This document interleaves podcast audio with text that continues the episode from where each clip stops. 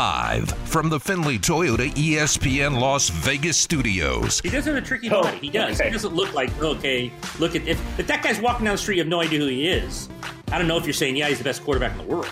This is the press box. So we, our mean, tricky body list is James Harden and Patrick Mahomes, and Yeah. now Patrick Mahomes runs kind of funny. with Graney and Bischoff. Yeah. Oh, and uh, Travell Beck. Turbo Beck's body is not tricky. We know Oh. exactly what Turbo Beck's body is. It is not tricky in any way. Not at all. That is a complete lie. Stop trying to put Turbo Beck in that category. On ESPN Las Vegas. Wait a second. Best quarterback in the world, Derek Carr, has a tricky body? Didn't know that. He does? I didn't know that. Why do you think he rolls up the sleeves? Come on. Yeah, well, the guns, the gun show. Gang's all back together. Ed, Tyler, and Jared. Oh, it's a good day. The first bite. Is Derek Carr an MVP candidate?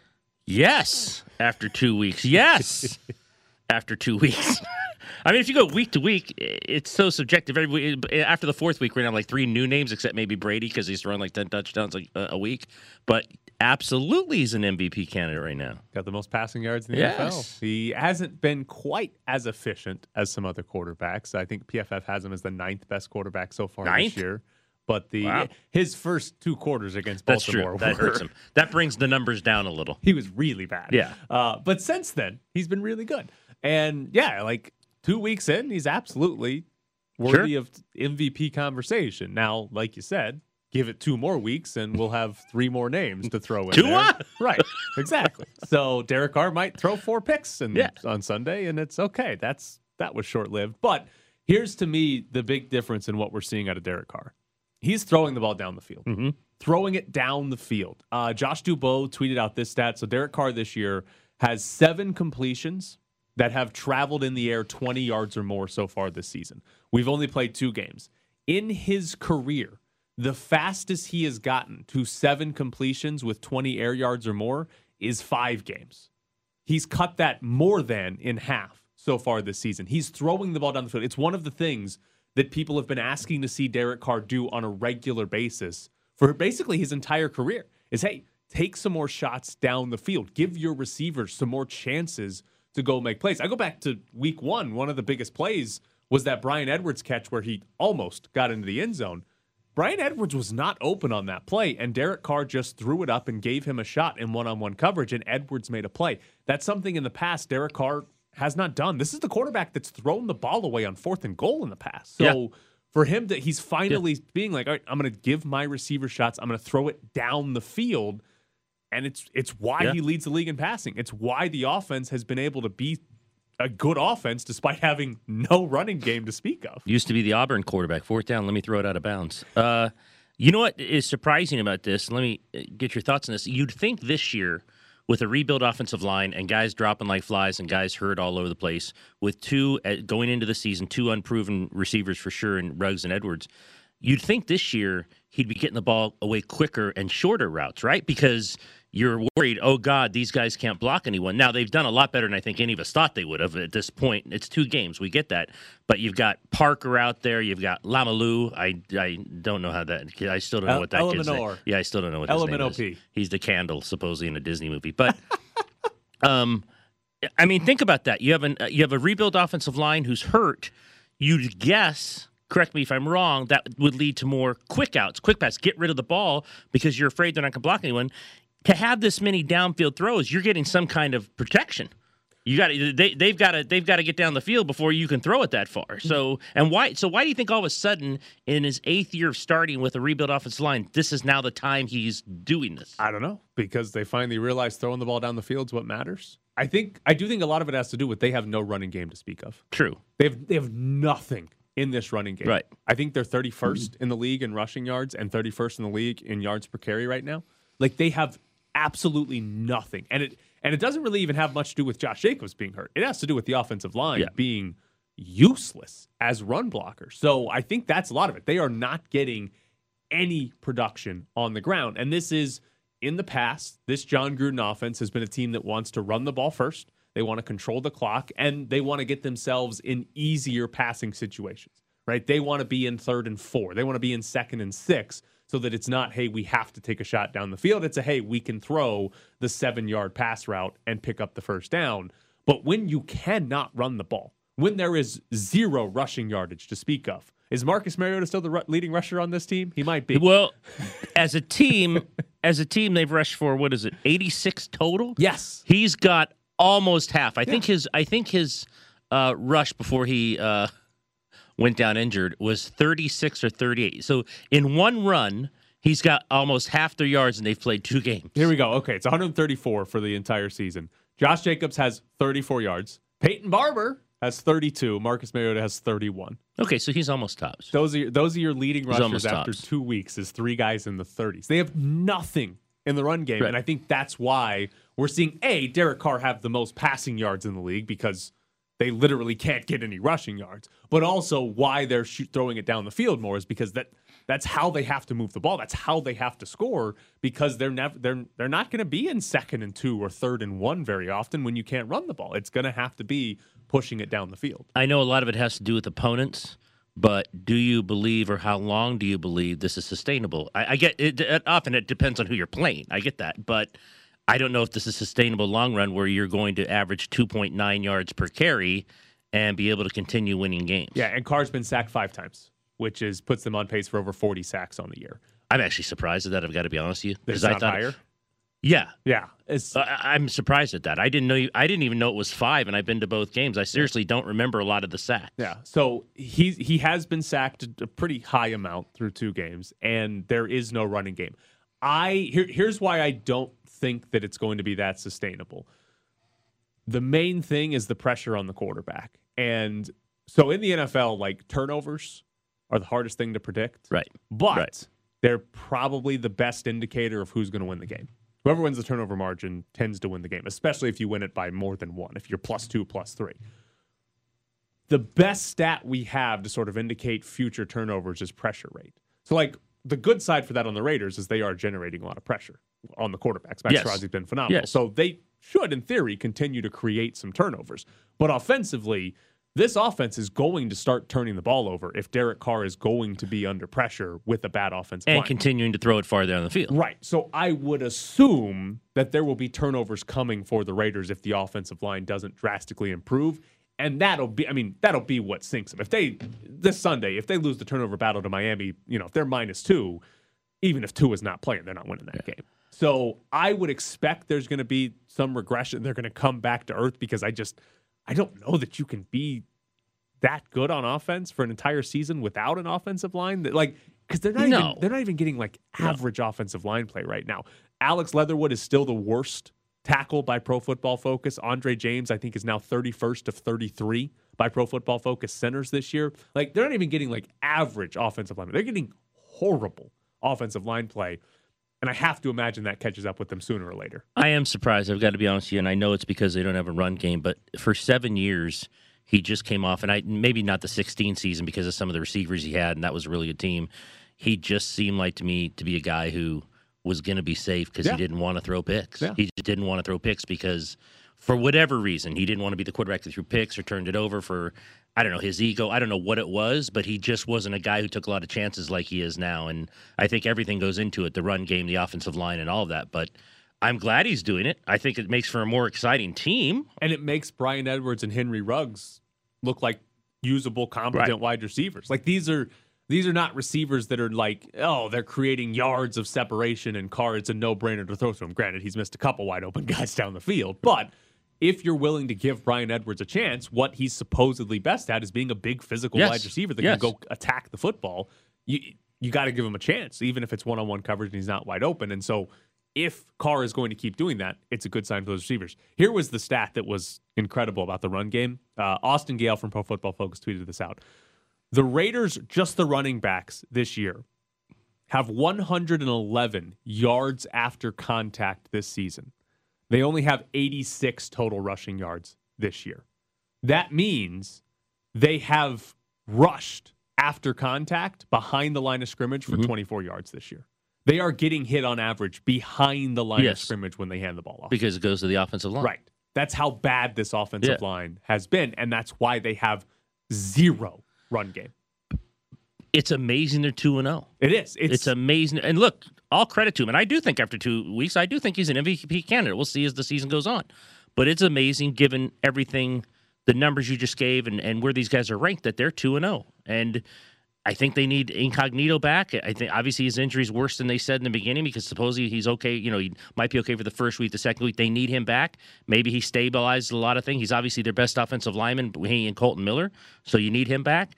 I don't know how much better it's going to get in the long run because I don't know if Andre James and Alex Leatherwood in week eight or nine are suddenly going to be incredible players. that, that was my question: is how how much better can I they get? Because Kolton Miller, uh, I think he's 14 He's by fine. Pro Football Focus. He'll probably be right yes. in that range at the end of the season. you know, Incognito can play. if he's healthy, Right. Incognito will be one of the top 15 guards, Guards, in the right. NFL, more than likely. But big question is, Yeah. is he healthy? He didn't play a whole lot last year, and he Missed both games already. hasn't played this year. So, but then you go across center to right tackle, and I don't know that. I, I mean, how good is Andre James going to be? It's not like Andre James is a rookie. I mean, it is No. his first time as a full time starter, so maybe he gets better. But what does he go from the 31st best center to the 28th, 25th, best center? 25th, 26th? Like, it doesn't really do you a whole lot. And then whatever combination of John Simpson or Jermaine Eluemunor, whoever the right guard is, I don't have much hope Jared that that Jones position. Smith. Yeah, they should bring him back.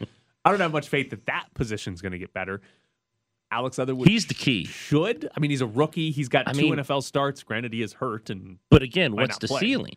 That's a good question. I don't know what the ceiling is. He hasn't been good the first two games, so And it's it's like Andre James. Okay, so you're the 34th best tackle right now in football, or excuse me, 64th Center. best tackle. Oh, in, ta- excuse in- me, okay. In football, if you get better, does that make you the 54th best Yeah. tackle? Because that's still not good. So when you look at the offensive line, I think it's a massive question mark as to whether they can get significantly better. I don't know that they will. Like it might not ever happen this season, and we might be talking about, and it might. I think what that's going to lead to is a very up and down season where they'll have games where the offense works around it and they win games, they beat Baltimore, whatever it is. But there's probably going to be a couple games in here that looks a lot like what Atlanta last season, mm-hmm. where they have like three or four Right. turnovers, cars sacked like five or six Yeah. times, and it's just like, yeah, we No got, chance. We got nothing because Right. we can't hold back their defensive line for more than half a second before it's a sack. So we'll see if it gets any better. But I, it's it's amazing they're two and zero, and it's I think it's a lot of credit to Derek Carr. And to go back to the original question, you look at the offensive line, you look at the record, you look at Derek Carr's yardage, and the way he's played. absolutely, two weeks in, yes, he's an MVP. he's an candidate MVP candidate. based on the rest of the team. Coming up next, the Packers are back. Are stats hogwash? Are you tired of hearing Tyler do math on the radio? Tweet at Bischoff underscore Tyler and at Ed Graney. They get motion from Aaron Jones to the left, flip to Jones around the left end, makes the turn to the end zone, touchdown! A.J. Dillon blocking in front, Aaron Jones with the first Green Bay touchdown of the season. Second and goal to go inside the one play action. Rodgers bootlegs right, throws right flat, got his man, end zone, touchdown, Aaron Jones. We're back to the press box with Graney and Bischoff.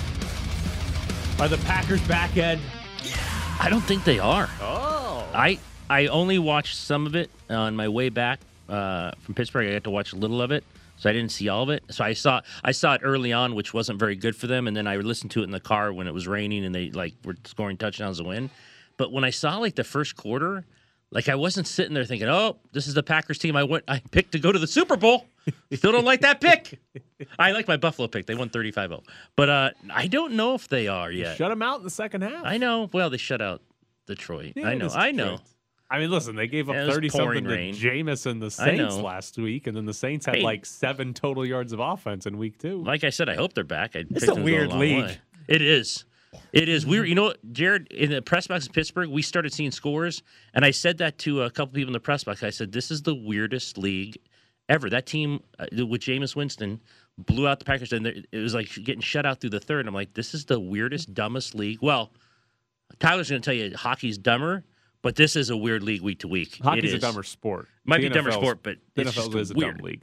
So, all right, who is the Buccaneers' biggest competition in the NFC? Uh, Rams.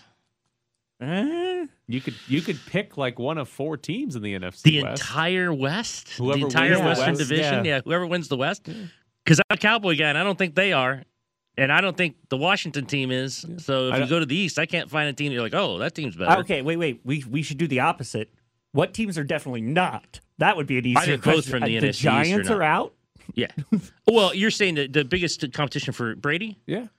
I don't think anyone in the NFC East is. I think someone for whoever wins the West could be. So it's basically coming into the year, it was Tampa Bay and Green Bay. And Right. then the NFC West was sort of the second tier all by themselves. And then some combination of Dallas, Dallas. or Washington Right. and that division. I think the Dallas offense is going to be really good. I don't know that the Dallas defense is going to be good enough to actually contend for an NFC championship. I think the NFC West has four good teams. Mhm. I don't know that the NFC West has one single great team. Like, I don't know that the Rams are actually going to be a Super Bowl contender this year. I don't know that the 49ers or the Cardinals or the Seahawks, any of those teams, are going to be legitimate Super Bowl contenders. It feels like there's think it's the Tampa Packers? Bay, and then there's a second tier, and it's Green Bay, LA, San Francisco, Seattle, Arizona, and hell, Washington, Dallas. It feels like there's a second tier of some good teams, but it does not feel like anybody is going to be on Tampa Bay's level this year. See, for some reason, I think um, that the third tier is Dallas and Washington. Okay, that's fine. I think the third tier is Dallas. I, I would put the entire West as the second tier. I mean, I I don't know who's going to win that. I think they're all really good teams. I, who knows who's going to win that that division? But Tampa Bay, you know, revamp Dallas D and Atlanta. He's real. I mean, he's thrown nine touchdowns in two weeks. That's not going to sustain itself. Yeah. He's not throwing four and five a week. So they're really good defensively. We saw what they did in the Super Bowl. They're really, really good. Sort of want to see them five, six, seven weeks down the road instead of playing who they've played. Yeah, I once mean- they play a little bit tougher Yeah. competition, but They're good, obviously. They're probably the best team. But yeah, you look around the rest of the NFC, their biggest competition is supposed to be the Packers, and the Saints blew them out, and it wasn't even competitive. Right. And then yeah, they beat the Lions, but the Lions are the Lions going to win a game this year? What team? They team? get to play Kirk Cousins. what team has the best chance of not winning a game? The Lions? Jacksonville. Oh, Jacksonville. The only thing is they do Oh, get man, another. Urban And Meyer lo- they already lost. The, they already lost to Houston, Yeah. so that sort of eliminated Houston from contention. Urban Meyer 0 17. Oh. oh, hello, SC. It's Urban. Just that. Just, I'm not going to be the coach. I'll be there tomorrow. just the gif of like I just can't wait for Ed Graney to be just like a like doing a victory lap of Hey Urban. I, I flew out from Las Vegas just for this post uh, this postseason press conference. Did you guys? This was. I thought this was hilarious. Watching NFL Network yesterday morning, and there's they show Eric Bieniemy um, calling plays uh, from a previous week, and they're like, you know, the thing is, Eric Bieniemy's he, he's being mentioned as a leading candidate for USC, and the guy goes, well, he goes, I don't think that's happening because Chris Collinsworth told Eric Bieniemy that, and Eric Bieniemy said the AD is the guy who fired me in Colorado. Mike Bohn, he goes, I don't think I'm getting that job because he fired all of us. He goes, I don't think he's hiring me to be the SD coach. So Urban's right there again. All right, here we go. Tell me where the win is for the Jacksonville Jaguars. Okay. Next game, they're hosting the Cardinals. No, Not a chance. Not with that quarterback. Following week, Thursday night football at Cincinnati. Okay, Thursday night only because they have Trevor Lawrence. That's the only reason they gave him that game. I'm going to say they've got a shot there. I'm going right. to say they've got a shot there. They Chase host is so good. they host the Titans. Well, not after we, not after the game you saw in Seattle. They host the Dolphins. Oh, maybe maybe that might be one. I will say no chance they beat the Dolphins. Okay. Uh, they go to Seattle.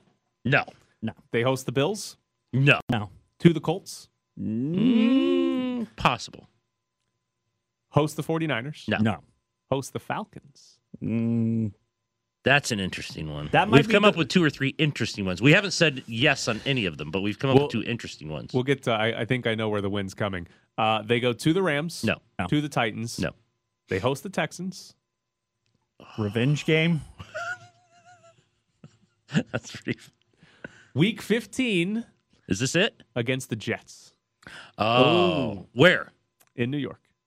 Oh, that's a that's a good one. I think that's All where they that's, win. That might be it. So One you're 16, thinking they win in New York. you're York. thinking Urban wins his first game in Week 15. He might not be there by then. Uh, I don't know. He, I don't know if he's even a coach at that point. I, I think I think around probably week eight or nine, if they haven't won a game, the players will come into the locker room and there'll be a note sitting in each of their locker that says, "I've, you know, we we did something really great here. I've we've done something really great. We've changed. We've changed the culture. No moral victories around here. But due to my health, I think I need to go to a warmer climate. Yes. I'm going moving to Los Angeles. How did we let How did we let Trevor Lawrence go to Urban Meyer and the Jags? How did we let that happen as a league? Can we rig this league for once? Let him go to somewhere where he has on. a chance to Yeah. succeed. What are we doing? Rig the league. I don't. I don't want him in Jacksonville. I kind of felt that way about Burrow going to Cincinnati, but then I was like, it's been a while since Cincinnati was Yeah. good. Maybe, maybe we I let mean, him. Burrow's got a running back. He's got some receivers. He's got some guys around him. Doesn't have Urban Meyer. Doesn't yeah, doesn't have to deal with that guy every day. Oh man. Urban Meyer was on uh, his media availability last week, and they asked him about USC when he gave the quote, "I'm not going anywhere." That guy looked like he was already 0 16. I'm like, man, dealing with this guy on a daily basis. He was dire and dour. He's like, we're building something here. It's like, Jesus, you're two weeks in. Uh, I still enjoy it that someone's like, "Did you get out coached?" And he's like, "That's uh, that's ooh, that's something." let, let me ask you if this is the best stat line for the Jacksonville Jaguars. Laviska Shenault, one carry, zero yards, two catches, negative three yards. Wow. It's a great number. That's a great number. This is so he. I think he was a second round pick last year as a wide receiver, and actually was pretty solid last year for the Jaguars as a rookie wide receiver. I don't think Henry Ruggs ever ever had a game with negative receiving yards. no, he has I don't not. think that happened. Had a lot of games with no targets. Yeah, he didn't- Where they didn't allow him to have negative yards. but two catches, negative three yards. I don't think that ever happened for No. Henry Ruggs. And as as much as we bagged on Henry Ruggs having a terrible rookie season, that stat line never came up. Three touches, negative three yards. You a believer now in Henry? He's fast. Oh, he was. Yeah, He was. he runs down the field.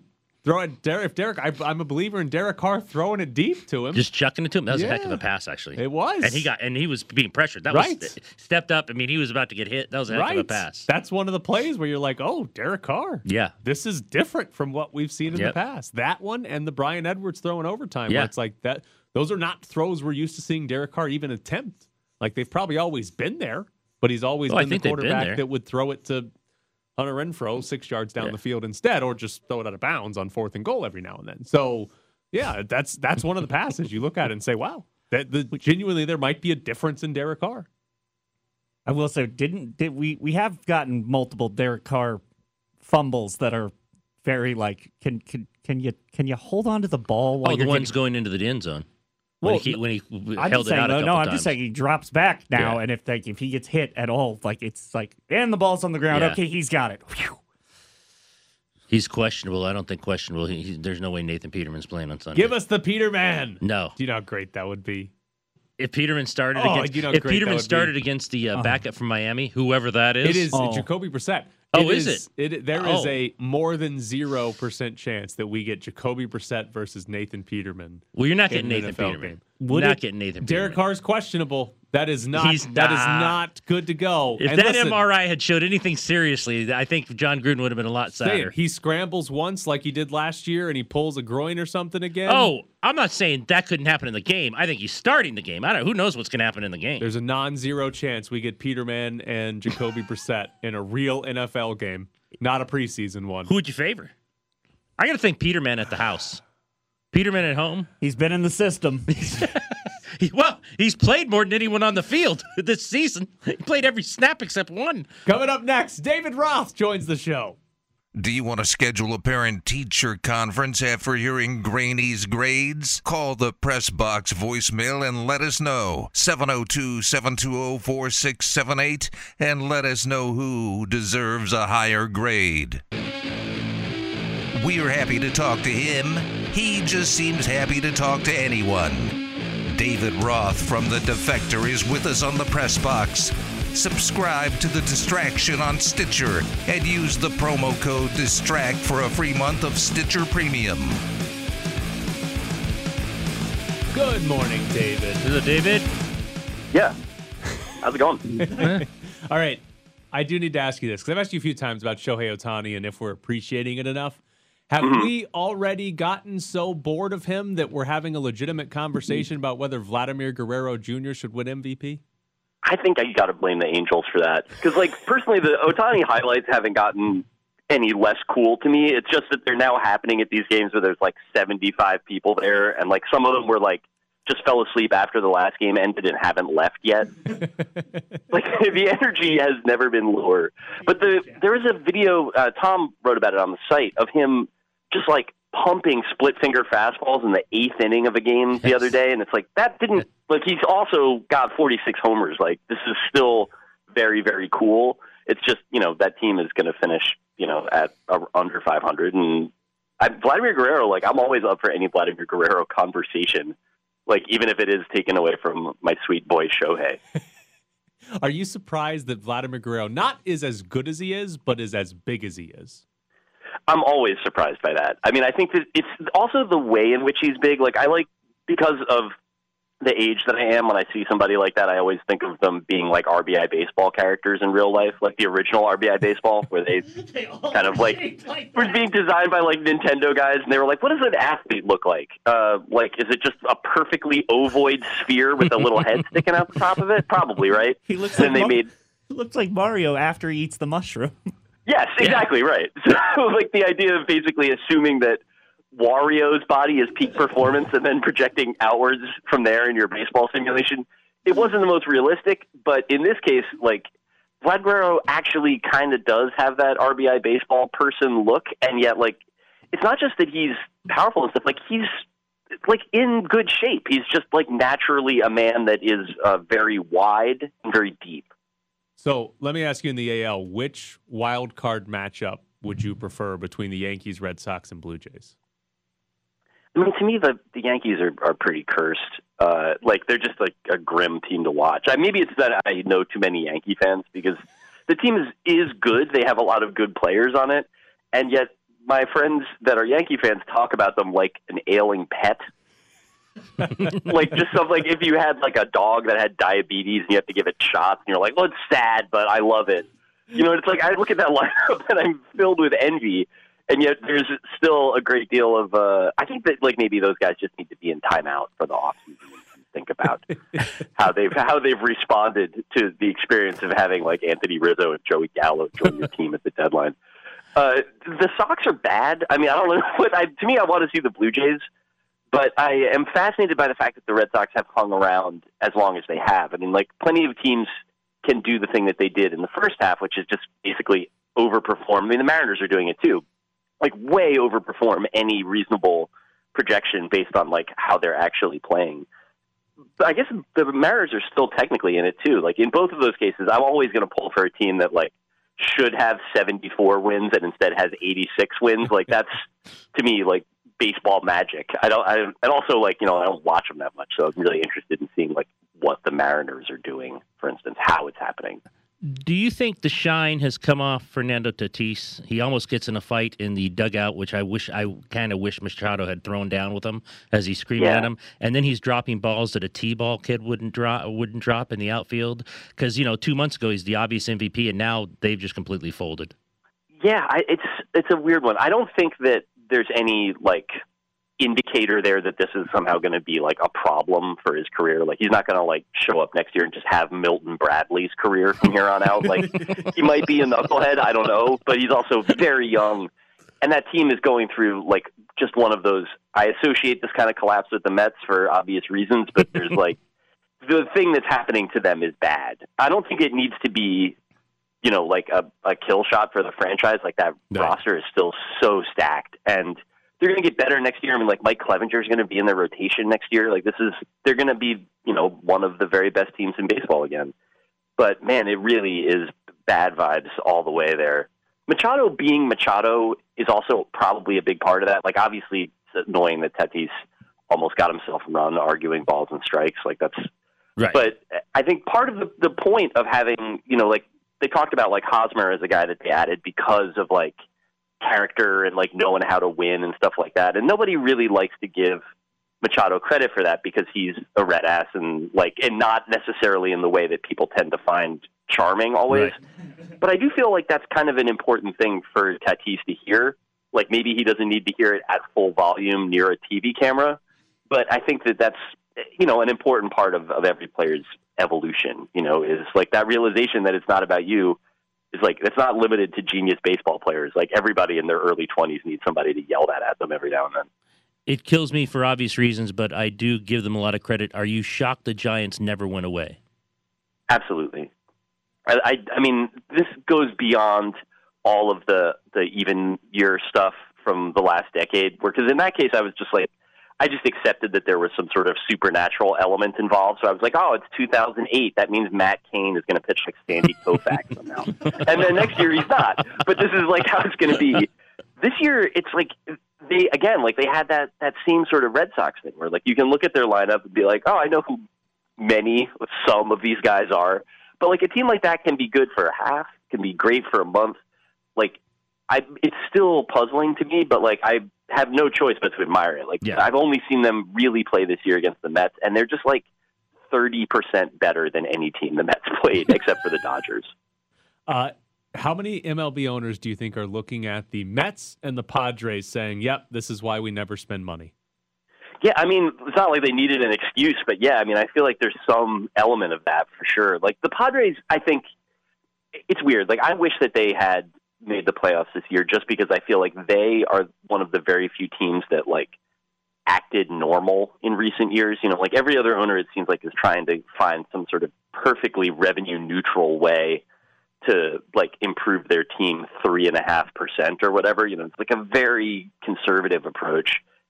And that like really favors kind of a Leeroy Jenkins speed run into the free agent market like the Padres have done, or like making the moves that they made in terms of cashing in prospects for Darvish and, and things like that.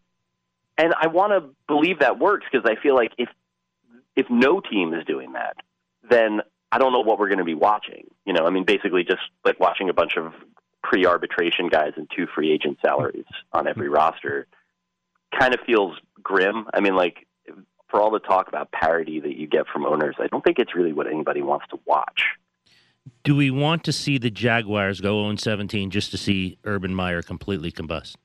I was talking with some friends at work the other day about like how is it more fun that the to see the Jaguars be bad now than it has been the many other times that we've seen it happen. And I think you you got to give Urban Meyer a lot of credit.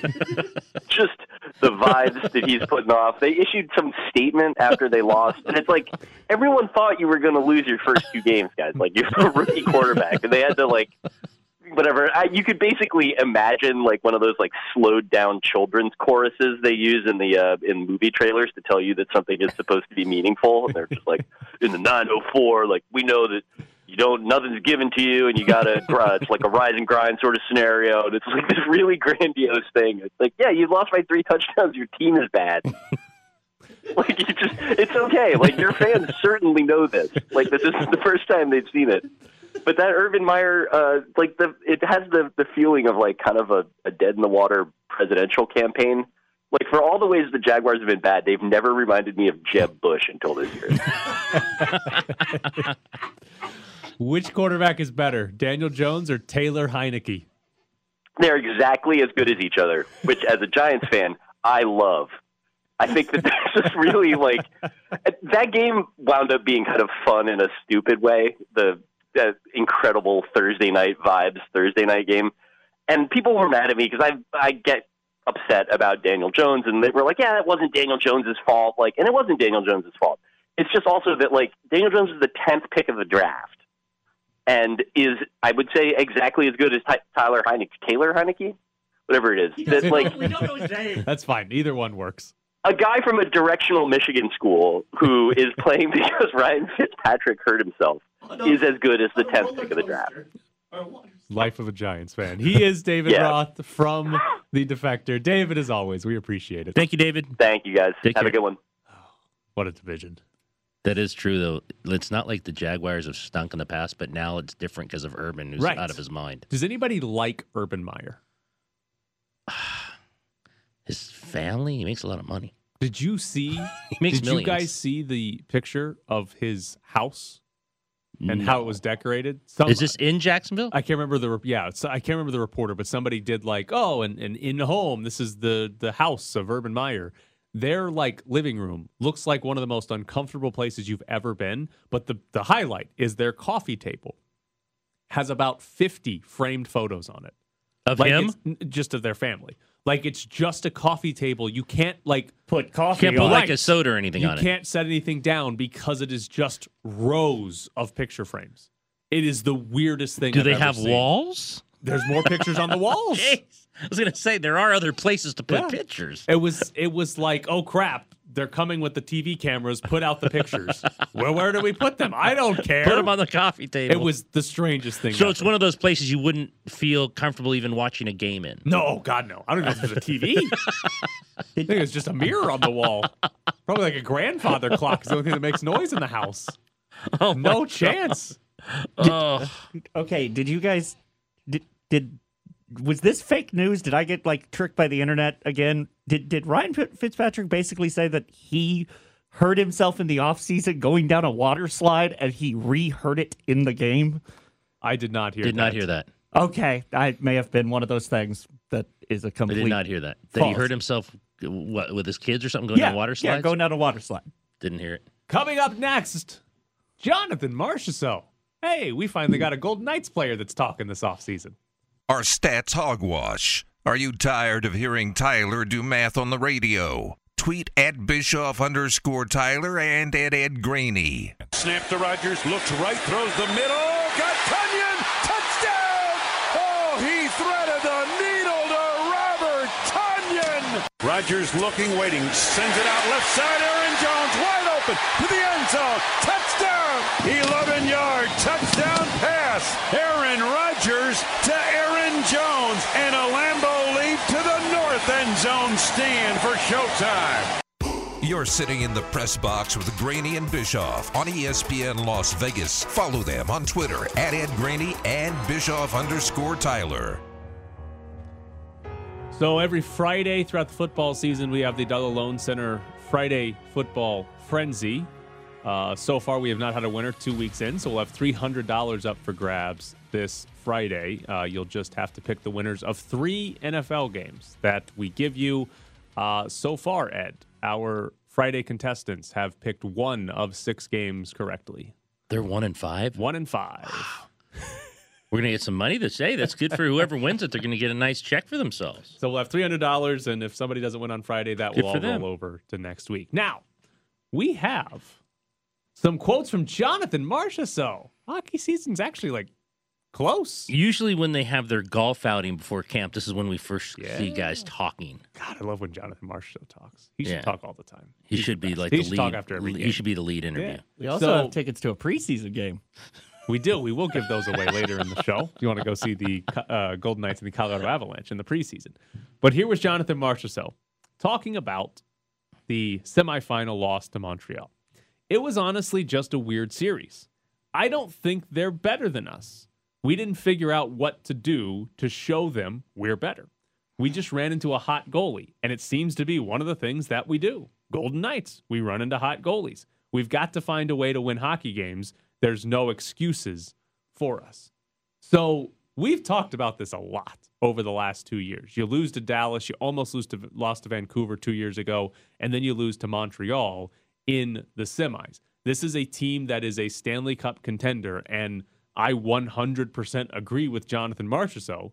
The Golden Knights are better than the Montreal Canadiens. They were last year, they're going to be again this year, but for some reason they lost to that team in the playoffs, mm. just like they did to Dallas the year before. And it's what is the problem? Why do they make like he says they run into hot goalies? I think the way to phrase it is they make goalies hot. I was going to say I agree with everything he says except the part of now he he couches it in the end. There's no excuses. You've run into hot goalies, perhaps, then figure them out. That's on you, right? It's it's it's on you whether your players aren't good enough, whether the lines aren't good enough. That's for DeBoer to decide and, and people who run that team to decide. But more so than hot goalies, when you're not finishing chances and you have nobody who can score, a lot of people would look like a hot goalie. Doesn't mean they weren't. I'm, I'm saying doesn't mean those goalies weren't good, but this is on you. So here's my question when we look at the future of the Golden Knights. Two straight years, semifinal loss to an inferior team. When does that change? Like when do they stop hmm. losing to a worse team in the playoffs? Because logic tells me that's just sort of random. That they're they're better than Dallas, they're better than Montreal. If they get to the semis again and they're playing another team that we all consider them to be better than, they will win that series. But at the same time, the last two years, they get to the playoffs, and you can throw the Vancouver series in there as well, even though they didn't lose it. They've had three big series against bad teams where they can't score. Mm-hmm. And it's logic tells me that'll change because we have a much bigger sample size of the regular season. And hell, take even the series against Colorado or any of the other series they've played and won. We've got bigger sample sizes that suggest they're a good team. They will score. They're good at scoring. But for whatever reason, there's just it just sort of hangs out there that they'll might have a series Oh. again where they can't score anymore. I mean, yeah, you don't want the alternative. You want what they have, which is being a really good team and among the favorites every year and hoping they hope, I think, like you just said, they're going to break through. They could break through this year. They could win it this year. Um, better than just, I, I mean, you'd rather be them than Montreal. And I think Montreal kind of had a magical run and they got there and lost to a better team in the final. You want to be the Knights. You want to be good every year, among the favorites every year, and hope that, like you said, eventually you will start scoring and you win the cup. They've been in the position the last two years where they could have won the Stanley Cup. It- It's on them that they didn't. But yeah, if you tell me this year they'll win it, I won't even blink. It is so if the Golden Knights do not win a Stanley Cup, right? Let's say if they run into Colorado in the West and, and lose it because Colorado's really good or whatever, and like let's just say over the next two or three years they don't win a Stanley Cup and then their decline happens Right. because it's going to come eventually. Like they're going all in. It's if they're eventually going to come back down. We're going to look back at these last two Oh. years and be like that.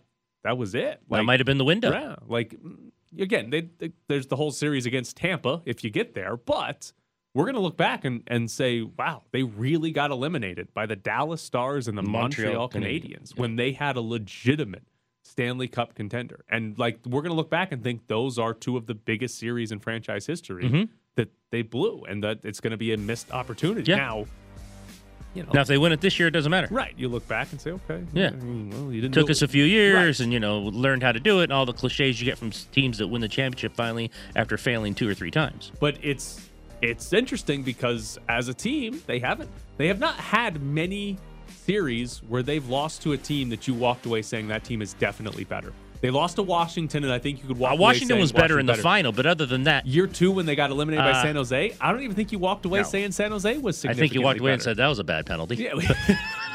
but like their last three, yeah, their last three elimination series, you you come away saying they, they should have won that series. Yeah. Like that, what happened? Like that was a series they should have won, and that's that's a brutal thing to look back on as an organization. Unless you win it. right, and say, wow, we should have won every single one of the series that we got eliminated Yeah. from.